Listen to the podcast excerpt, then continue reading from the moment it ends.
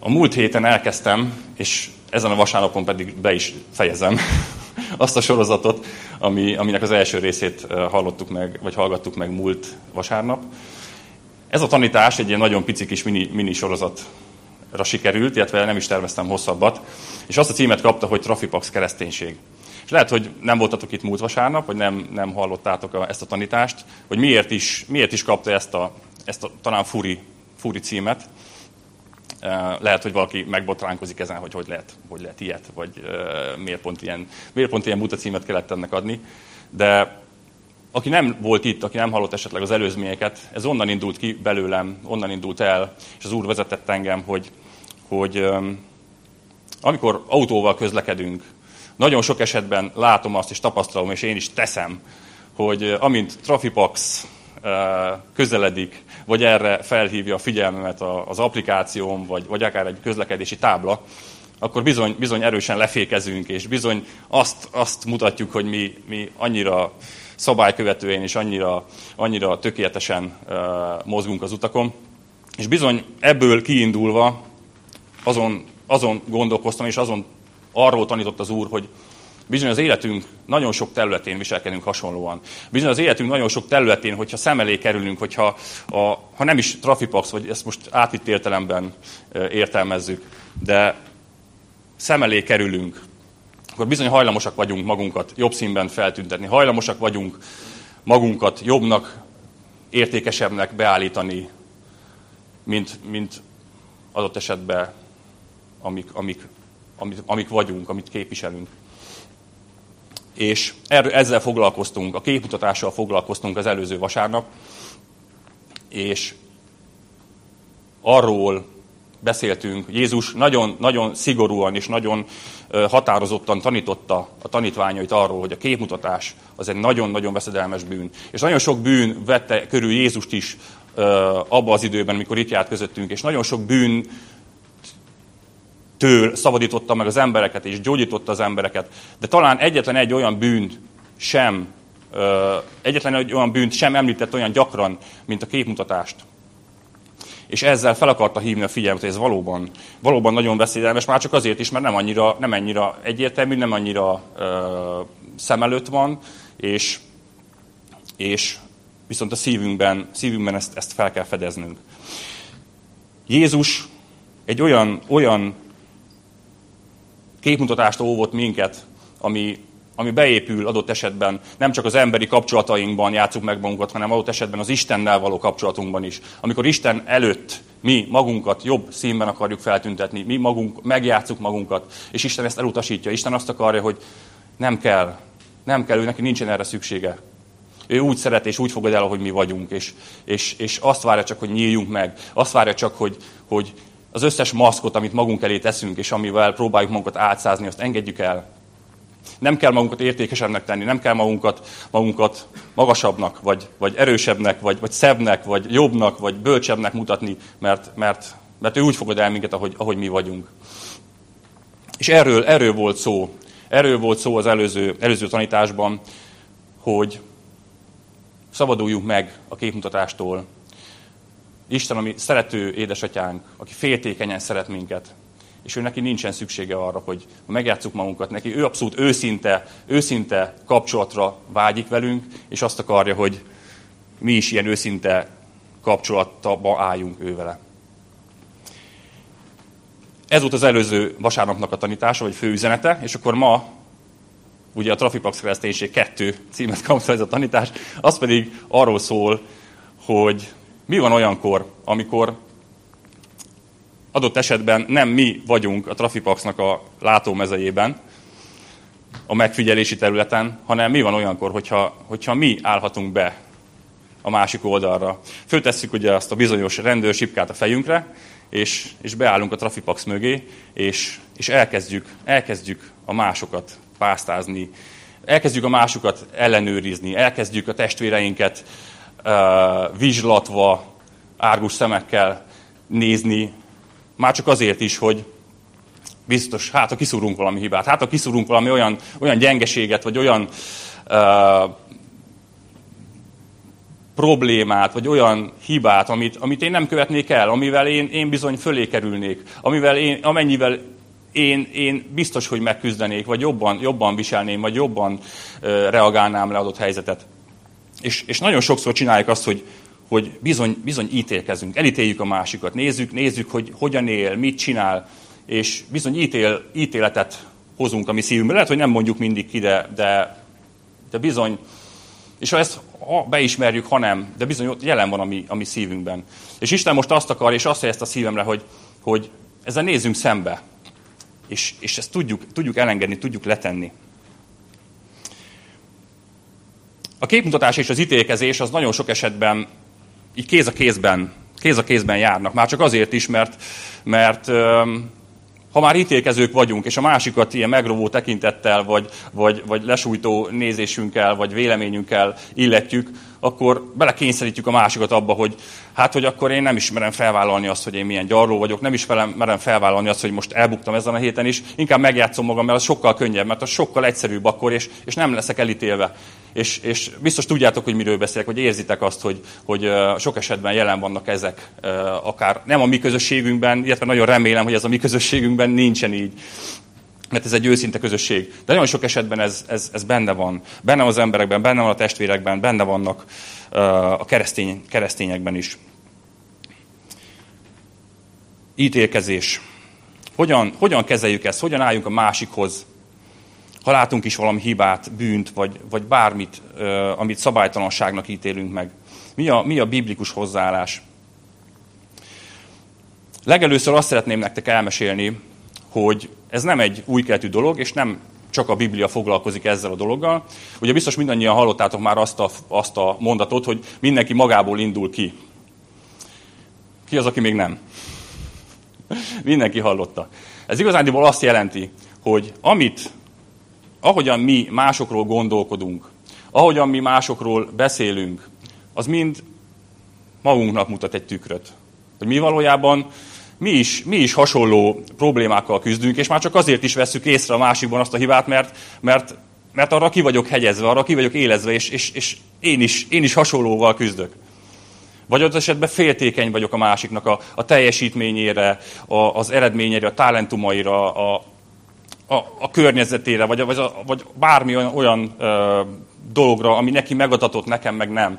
És ezért ezt ilyen burkolva célzásokkal, ítélkező célzásokkal kivetítem rá, és közben, közben csak azért, mert én is, én is szeretném, hogyha fú, nekem, nekem miért nem megy olyan jól, nekem, nekem miért nem adatott meg ez, ő biztos jókor volt jó helyen, meg, meg közel volt a tűzhöz, csak azért, csak azért adatott ez meg neki, vagy neki csak jó, jól házasodott, Ugye? Ugye? Tehát ez, ez mind, mind olyan, olyan apró kis elszólás és olyan, olyan mondat, ami arra mutat, hogy mi is küzdünk ezekkel, mi bennünk is benne, bennünk van az, hogy én is szeretnék olyan lenni, én is szeretnék, uh, szeretném azt elérni, vagy én is szeretnék olyan pozícióban lenni, de nekem nem adatott meg.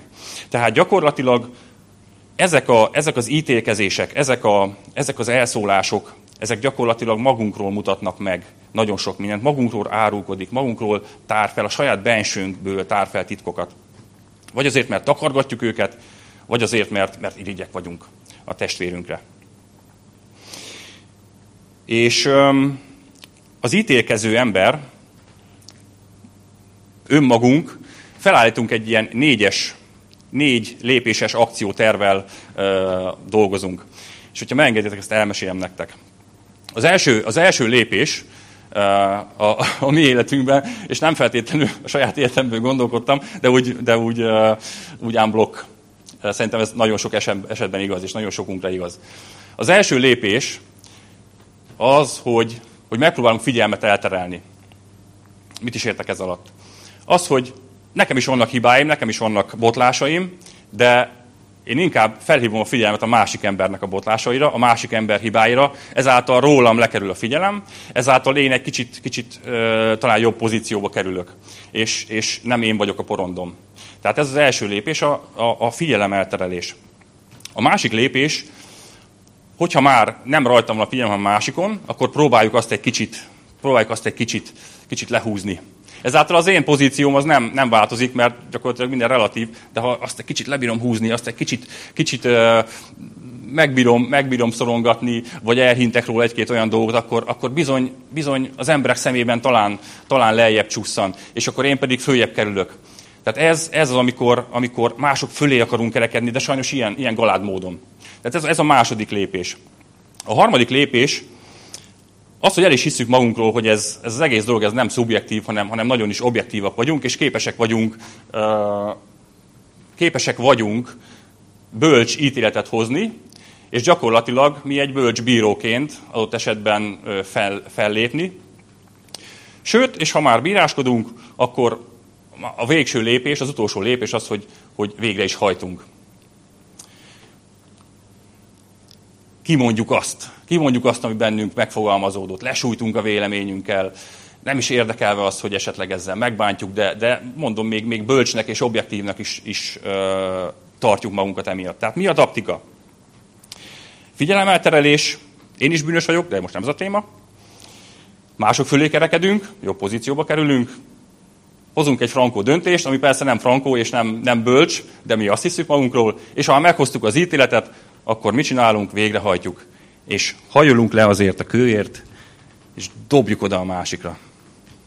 És lehet, hogy ez nem szó szerint egy, egy kő vagy egy betondarab, de bizony a szavainkkal is tudunk ugyanolyan, ugyanolyan sérüléseket, ugyanolyan uh, kuklikat és egyéb, egyéb rossz dolgokat okozni a másiknak. És az a csodálatos, hogy Jézus a mi négy lépéses akciótervünkre válaszol szintén egy négy lépéses akciótervel. És ez pedig a kegyelem. És a kegyelemnek is van egy ilyen négy lépéses, négy szintes válasza a mi életünkben.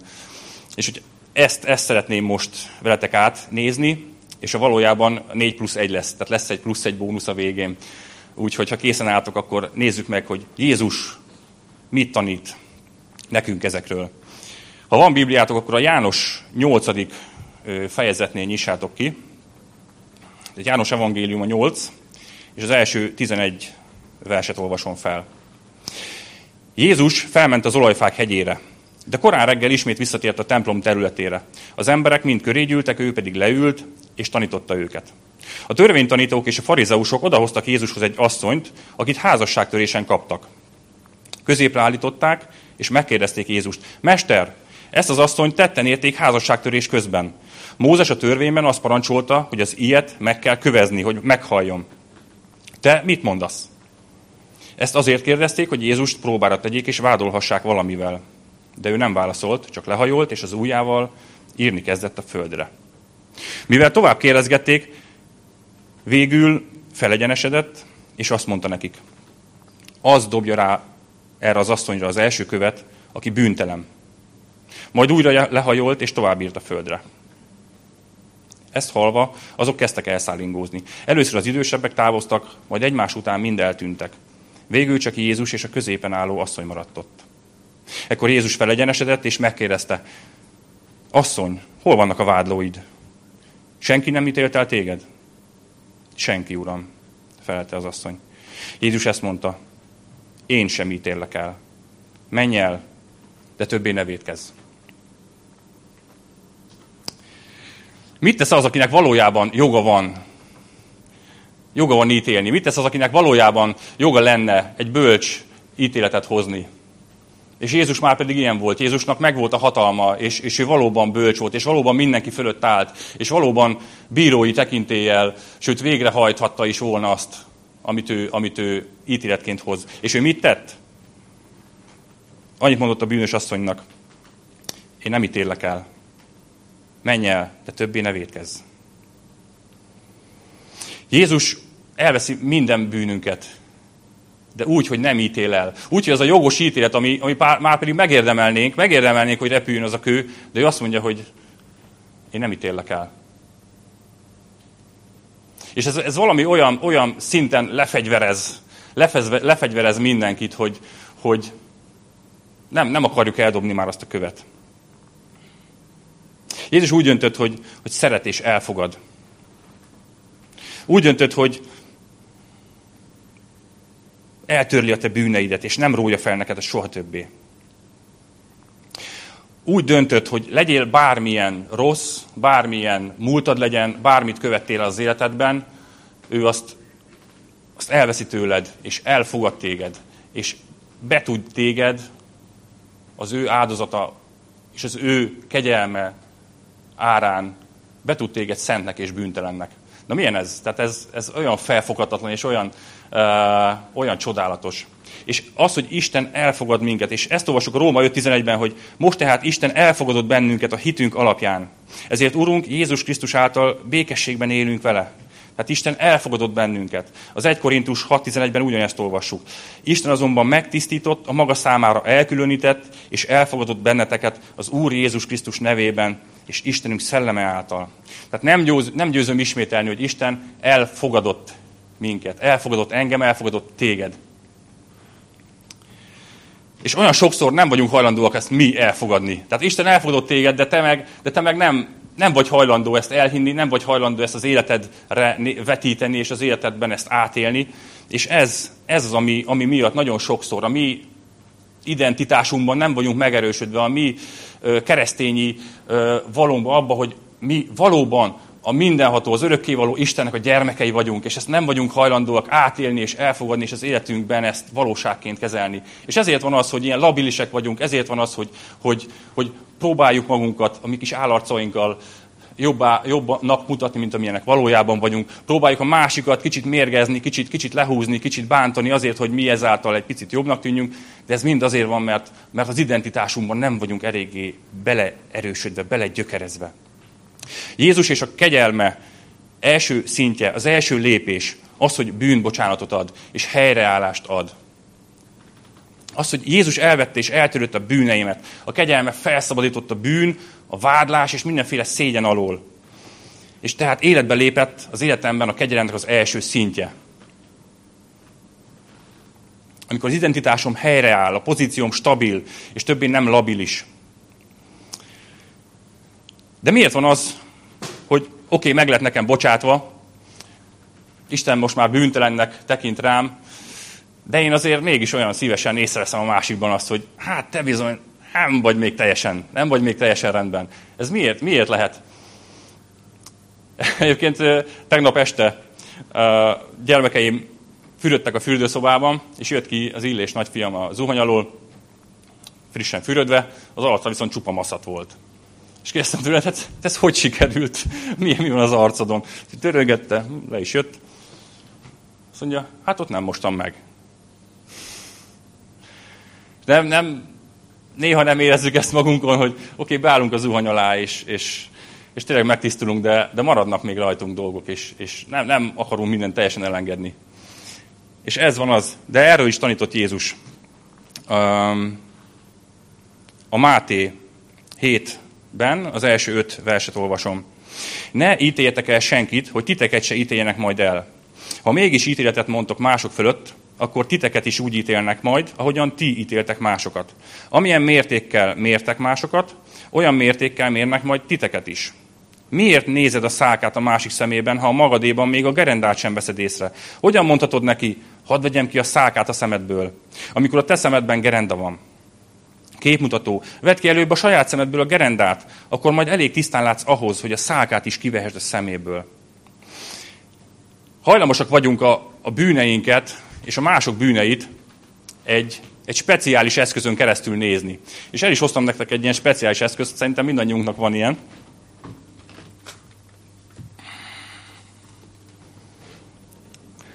Ez pedig egy távcsőnek látszó dolog. De so, sok esetben szerintem egy ilyen beépített eszközzel rendelkezünk. És mit mond, mit mond Jézus? Hogy a te szemedben ott van a gerenda, a másikban meg a szákát próbálod kiszedni. De hogy lehet ez? Hogy, hogy tekinthetjük, vagy hogy láthatjuk a másikét ö, nagyobbnak, mint a sajátunkat? Hogy, hogy lehet ez? Ugye a távcsőnek van egy ilyen nagyon jó tulajdonsága, ezt nem csak azért hoztam, hogy a Robit is lássam a hátsó sorba. Szia, Robi! Egyébként nagyon nagy voltál benne. Nagyon nagy. Van a távcsőnek egy olyan tulajdonsága, hogy, hogy a másikat, Marci, hatalmas vagy másikat felnagyítja. Viszont, hogyha, hogyha megfordítjuk, nem tudom, nézhetek már így távcsőbe? Nem a rendeltetés szerint, hanem, hanem kicsit megfordítva. Akkor mi történik? És, és félreértésen essék, nem a másikat nézzük ki, csak magunkat. Jó, most kicsit nehéz lesz, de megpróbálom, jó? Tehát, így... Konkrétan a lábam az ilyen pici. Mindannyiunknak van egy ilyen beépített, beépített távcsöve, amit szeretünk, szeretünk kicsit forgatva. A másikra így, de bénán fogom. A másikra így normál üzemben használni, magunkra viszont így megfordítjuk. A másik hibáit szeretjük felnagyítani, és szeretjük kihangsúlyozni, de a mi, a mi saját hibánkat ugyanakkor, ugyanakkor összetörpítjük, és, és nem veszünk róla tudomást, és elbagatelizáljuk. És Jézus erről beszélt, hogy vedd ki először a saját szemedből a gerendát. Na most én, bele, na most én belegondoltam, hogy a szememben gerenda lenne, na, tehát ez egy, ez egy elég ilyen horrorisztikus momentum, vagy, vagy pillanat, vagy, vagy gondolat volt a fejemben. De vegyük ki, vegyük ki azt a gerendát, mert magunk, esetben, magunk esetében a nagy bűnöket is hajlamosak vagyunk lekicsinyíteni, és letörpíteni, és fordítva belenézni abba a távcsőbe, hogyha magunkra kell nézni, és az azokat a bűnöket ilyen picire össze, akár száka, száka méretűvé összezsugorítani. A másikban meg, a másikban meg lehet, hogy felnagyítjuk azt a, lehet, hogy akkor már mikroszkópot is bevetünk, ugye a másik esetében, és annyira felnagyítjuk azt a szákát. És Jézus azt mondta, hogy tedd le ezt az eszközt. Tedd le, engedd el, és, és tekintsd úgy, ahogy, ahogy egy az egybe látod. Ne nagyíts föl a másét, és ne csökkentsd a sajátodat, hanem, hanem nézz úgy, ahogy, ahogy valójában az a bűn megjelenik az életedben, ahogy az a bűn adott esetben megjelenik a másik életében. És engedjük, hogy a kegyelemnek a, a következő szintje, ez a második szint, a kegyelemnek a második szintje is valóság legyen az életünkben. Az pedig az, hogy Jézus, az első ugye az volt, hogy Jézus helyreállított minket és bűnbocsánatot adott. A második szintje a kegyelemnek az, amikor Jézus felszabadított minket az ítélkezés alól is. Szabadok vagyunk nem csak azért, mert minket, magunkat megszabadított a bűnünkből, de Jézus az egyedüli ítélőbíró. Hagyjuk rá az egészet, és, és adjuk át az ő kezébe. Ne akarjunk mi ítélkezni, és ne akarjunk mi megróni másokat. Engedjük el ezt, és Jézus ez alól is felszabadított. Tehát nekünk nem kell ítélkeznünk a másik felett. Viszont ugyanakkor ugyan ebben a versben van egy dolog, ami, ami ugye mindenki leragad ennél a szálka gerenda résznél. Ugyanakkor Jézus azt mondja, hogy, hogy vedd ki előbb a saját szemedből a gerendát, akkor majd elég tisztán látsz ahhoz, hogy a szálkát is kivehesd a szeméből. Volt már szálka valakinek a, akár csak az ujjában? Ki az, aki dolgozott már fával, és véletlenül beleszaladt egy száka? Hogy ez milyen fájdalmas tud lenni, milyen, milyen szúró, égő érzés, és hogyha nem tudjuk kivenni, akkor, akkor begyullad, és még jobban fáj. És tudom, hogy a kisgyerekeim is sokszor jönnek hozzám, hogy apa, apa, belement a száka az ujjamba, szedjük ki. És nem is, nem is merik először mutatni, ilyet mutatják, csak aztán, jaj, jaj, inkább mégsem, mert még jobban fog fájni. De aztán meggyőzöm őket, hogy óvatos leszek, és kiveszem.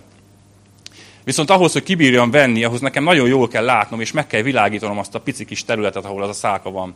És Jézus ugyanezt mutatja, hogy, hogy nem azt mondom, hogy ne is, ne is törődj a másiknak a szálkájával, ne is törődj a másik embernek a, a, a, a fájdalmával, vagy a, vagy a bűnnel, ami adott esetben benne fájdalmat okoz, hanem igenis segíts neki, de ne olyan indítatással, hogy, hogy te elítéled és megrovod, hanem te, aki felszabadultál ugyanúgy a bűn alól, te ugyanúgy bűnös voltál, de Jézus megszabadított a bűnöd alól. Jézus megszabadított az ítélet alól. Te abszolút jó szándékkal és segítség, segítő szándékkal álljál oda hozzá, és úgy vett ki ezt a szákát. Na most én arról beszéltem, hogy száka van az újunkban, de Jézus arról beszél, hogy száka van a szemünkben. Na az aztán még, még jobban fájhat, és még komolyabb segítséget igényel. Hogyha már képes vagyok elfogadni és szeretni a testvéremet, akkor, akkor valóban segítő szándékkal tudok felé fordulni, és, és megszabadítani őt attól a szákájától. És a kegyelemnek a harmadik szintje, hogy a másiknak ártás, a bántás és háborúskodás helyett most már képes leszek bölcsen, szeretettel, békét teremtve kezelni a helyzeteket.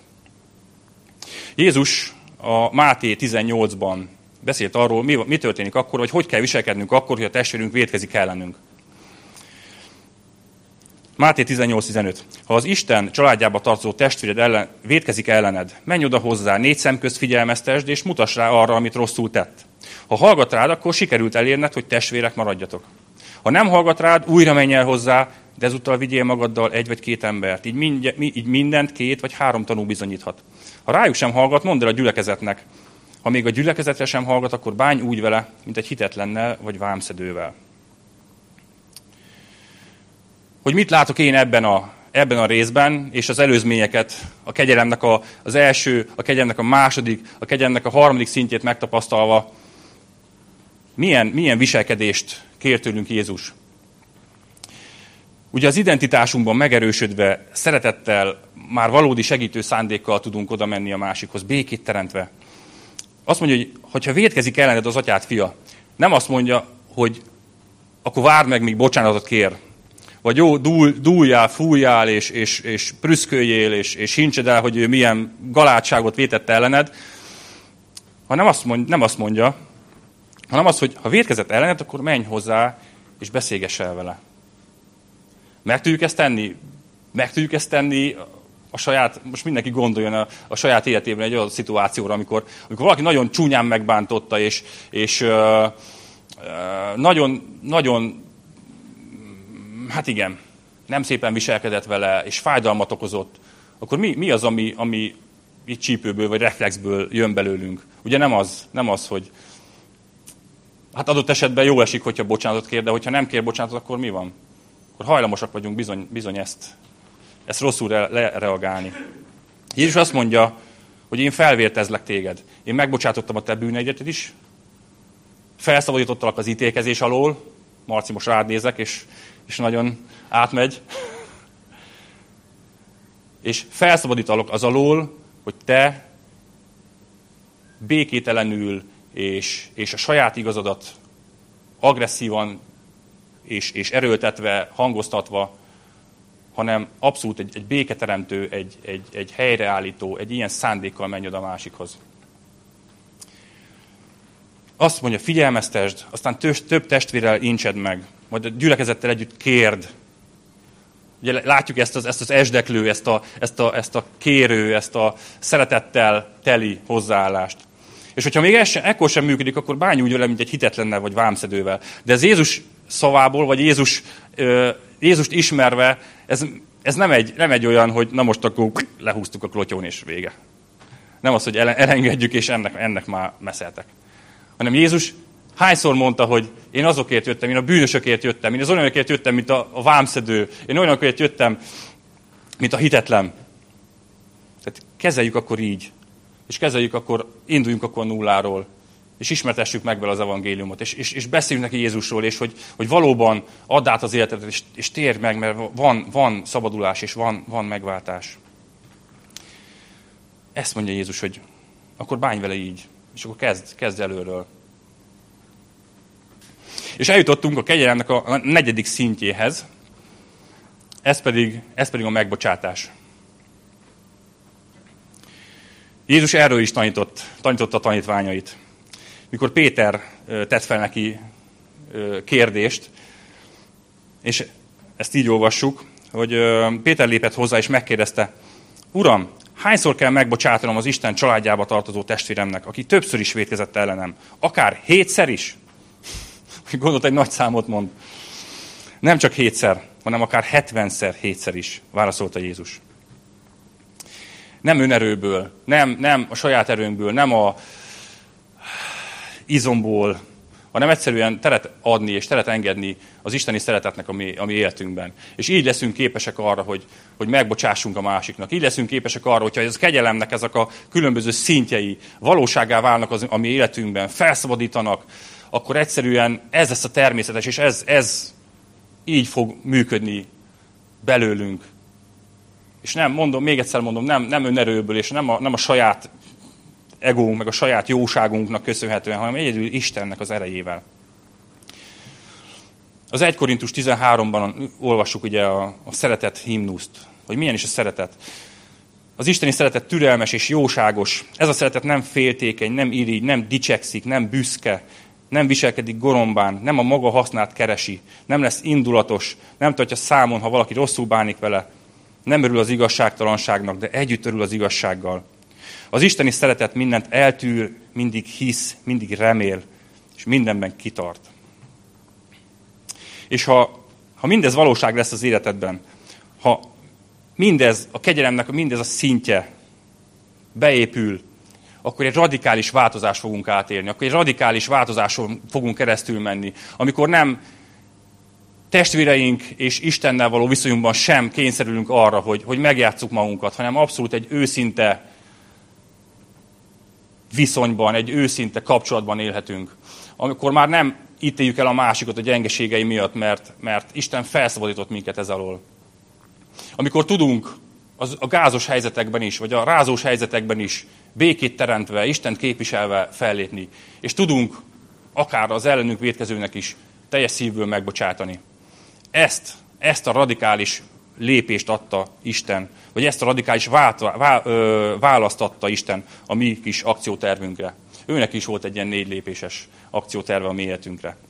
És említettem, hogy lesz egy, lesz egy 4 plusz egyedik. Uh, na, ez hülye hangzott. Tehát lesz egy 4 plusz 1, uh, még egy válasz lépése, ez, ez, ha úgy tetszik, akkor az ötödik. És ez pedig az, hogy a kegyelem, hogyha téged belülről átformált, és belülről ezeken a radikális változásokon mentél keresztül, akkor a kegyelem az nem áll meg itt, hanem a kegyelem az téged cselekvésre hív. A kegyelem az nem egy semmittevés, nem egy passzív dologra hívott el téged, hogy, hogy oké, okay, benned minden Zsuska, benned minden tökéletesen lezajlott, és most már így érzel, és így, így vagy. Na jó, és akkor most mi van? Ugye? Hanem, hanem egy akkor indulsz el azon az úton, amit, amit Jézus rád bízott, amit, amit Jézus feladatként rád helyezett. Beszélgettünk, táborba voltunk az előző, előző három napban, beszélgettünk a testvérekkel, és elmeséltem nekik, hogy, hogy ebben az évben volt egy olyan időszak az életemben, amikor, amikor a munkámban egy viszonylag érdekes helyzet állt elő, mégpedig az, hogy, hogy, hogy nem, volt, nem volt mit csinálni. A cég, ahol dolgoztam, kicsit, kicsit gondolkozott azon, hogy hova tovább, merre tovább, és a végül, végén végül is befejezte a tevékenységét, és, és felszámolták a céget. De ez három hónapig így lebegtették. Viszont az ember azért úgy el, el, el van ebbe a helyzetben egy darabig, tehát mikor fizetése van, mikor céges autója van, céges telefonja van, viszont nem kell dolgozni. És én ebben a helyzetben voltam három hónapon keresztül. És úgy az elején ez így, ez így tök jó, és az elején ez így, ez úgy élvez az ember, hogy a édes semmit tevés, de, és, és természetesen minden, minden adott, és minden, minden rendelkezésre áll. De bizony a harmadik hónap végére én már, én már szinte betege voltam ennek, hogy, hogy, hogy nekem dolgoznom kell. Az Isten nem a semmi tevésre teremtett minket. A kegyelem ugyanez. Tehát mindent biztosít, minden, minden gazdagsága és áldással ellát, és teljesen átformál belülről, de nem állsz meg itt, hanem Isten azt mondja, hogy oké, okay, most már képessé tettelek arra, és felruházlak arra, hogy akkor menj és cselekedj. Menj és, és, és szóld az ígét. Menj és segíts a testvérednek. Menj és, és imádkozz a másikért. Menj és tedd magad aktívá. Isten az egy, az egy értéket teremtő Isten. Isten az, az megalkotta a, a, világ mindenséget, és, és azóta is fenntart mindet, és gondoskodik rólunk is, olyan szinten, hogy még a hajszálunkról is mindent tud. Tehát ő egy, egy iszonyatosan aktív és, és munkálkodó Isten. És ő belénk is ugyanezt helyezte. Belénk is azt helyezte, hogy, hogy ugyanilyenek, ugyanilyenek legyünk.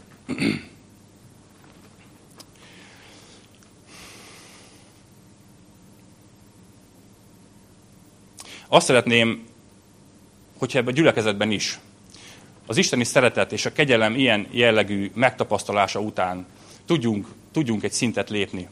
Tudjunk abból a, abból a, a negatív állapotból, amiben voltunk, a, a képmutatás állapotából, az ítélkezés állapotából helyreállva tudjunk Ugye van az a bizonyos ló, aminek egyik oldalára át lehet esni a túloldalára. De most azt szeretném mondani, hogy tényleg essünk át a lónak a túloldalára. De ne csak, hogy ne tegyük a rosszat, ne csak, hogy ne képmutatoskodjunk, és ne csak ne ítélkezzünk, és ne csak ne uh, kövessünk el olyan dolgokat, amivel megbántjuk a másikat, hanem ezen a neutrális középponton túl essünk át a pozitív oldalra. Azt szeretném, hogyha, hogyha a szeretet ilyen szinten elkezdene bennünk dolgozni, és elkezdene ilyen szinten munkálkodni. és, és, és, és a közösségünkben is ezt, ezt valóban, valóban megélni, az lenne, az lenne az én vágyam, hogy, hogy nem azon túl, hogy bejövünk és mosolyunk egymásra, és, és tényleg uh, szeretettel gondolunk a másikra, de ezt, ezt, ezt tudjuk tettekbe, tudjuk, tudjuk szavakba önteni, tudjunk a másikra rámosolyogni, jó szót szólni hozzá, látva, látva, hogyha valamivel küzd, akkor meghallgatni és segíteni neki. Tudjunk bármiben a rendelkezésére állni, tudjunk tényleg aktívan a szeretetünket kifejezve tevőlegesen tenni. Azt írja János, az egy, az egy János 3.18-ban, kedves gyermekeim, ne szóval szeressük egymást. Az isteni szeretet abban mutatkozik meg, amit teszünk. Az isteni szeretet az nem hagy tétlenül. Felszabadultunk arra, hogy, hogy szeressünk, szóval ne csak érezzük, hanem, hanem tegyük is, tegyük is meg, és mutassuk ki. Még egy igeverset szeretnék nektek hozni, így a végéhez közeledve. Ez pedig az 1 Péter 1.22-ben áll. Mivel engedelmeskedtetek az igazságnak, ezzel megtisztítottátok lelketeket. Most tehát éljetek képmutatás nélkül, őszinte testvéri szeretetben, Isten szeretetével, tiszta szívvel és teljes erőtökkel szeressétek egymást. Ugye erről beszél Péter. Milyen, milyen az, amikor teljes erővel szeretjük egymást? Ezt annyira szeretném megtapasztalni, és annyira szeretném én is az életemben ezt valósággá tenni, és, és, és, és kifejezni, kifejezni a gyülekezet és a testvéreim felé. És én azt érzem, és több emberrel beszélgetve, több helyről ugyanezt hallom vissza, és ugyanez ez motoszkál emberekben, hogy jelen pillanatban annyira látjuk, hogy, hogy közelednek az utolsó idők, hogy az utolsó időket éljük, a jelek, és mindaz az esemény, ami, ami most így a világban történik és zajlik, az egyértelműen rámutat arra, hogy, hogy ezek az utolsó idők. És Isten azt szeretné, és azt szeretné most itt velünk is, hogy az ő gyülekezete az felébredjen. Hogy az ő gyülekezete ebből a, ebből a testpetségből, ebből az álmos, ebből a lagymatag helyzetből kicsit felébredjen. Kicsit így megmarkol minket, és óvatosan. De nem úgy, hogy összetörjön, összeloppancson, hanem, hanem egy kicsit így megrázom minket, hogy ébresztő gyerekek. Az én, én a szellememet adom nektek. És nem csak azért, hogy pislákoljon, nem csak azért, hogy, hogy takaréklángon égjen, hanem azért, hogy, hogy lobogjon. És ez csak úgy lehetséges, hogyha itt magunk között elkezdjük ezt a szeretetet megmutatni, elkezdjük a Szent Szellemnek olyan teret adni, hogy, hogy, hogy működni tudjon. Isten azt írta az igényében, hogy a Szent Szellemnek az ajándékai azok azért vannak, hogy a közösség épüljön, hogy egymást építsük. És ez csak úgy lehetséges, hogyha tényleg őszintén, ítélkezés nélkül, békét teremtve, szeretően, állunk egymáshoz, és, és így, így viselkedünk egymás felé. És azt szeretném, hogy ne csak, ne csak mi itt, hanem, hanem Istennek a gyülekezete, a keresztény emberek így tudjanak, a közösségek így tudjanak működni. És az a vágyam, és beszélgettünk erről sokszor, és, és tényleg ez, ez, ez terv, és elindul hamarosan a gyülekezetünkben, a kis házi csoportok, ahol, ahol még jobban megismerhetjük a másikat, még közösebben egymásnak a részei lehetünk, még inkább ki tudjuk ezt a szeretetünket mutatni mert az, hogy, az, hogy egy gyülekezet az nem attól gyülekezet, hogy összegyülekezik vasárnaponta, tehát minden héten egyszer egy órára, vagy, vagy két órára. Tehát nem attól vagyunk gyülekezet, hogy ide összegyülekezünk néha, és énekelünk néhány dalt, meg, meg Attila tanít, hanem attól vagyunk gyülekezet, hogy mindez valóság lesz az életünkben, és egymást ilyen szinten tudjuk, tudjuk szeretni, és tudjuk a, a szeretetünket kimutatni, és a Szent Szellem ezáltal tud, tud közöttünk működni. És a Szent Szellemnek az a vágya, hogy általunk még jobban, még másokhoz is elérjen, másokat is be tudjon vonni, és tudjon valójában aktívan jelen lenni a mi életünkben.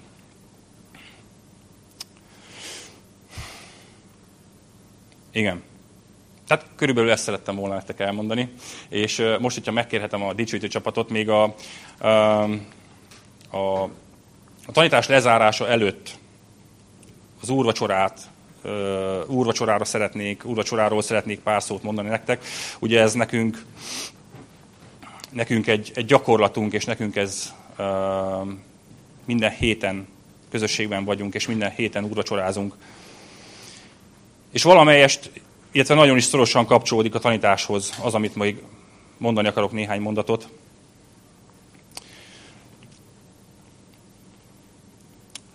Hogy Isten fel akarja rázni, de nem csak a gyülekezetet, hanem fel akar rázni minket is ebből az álmosságunkból.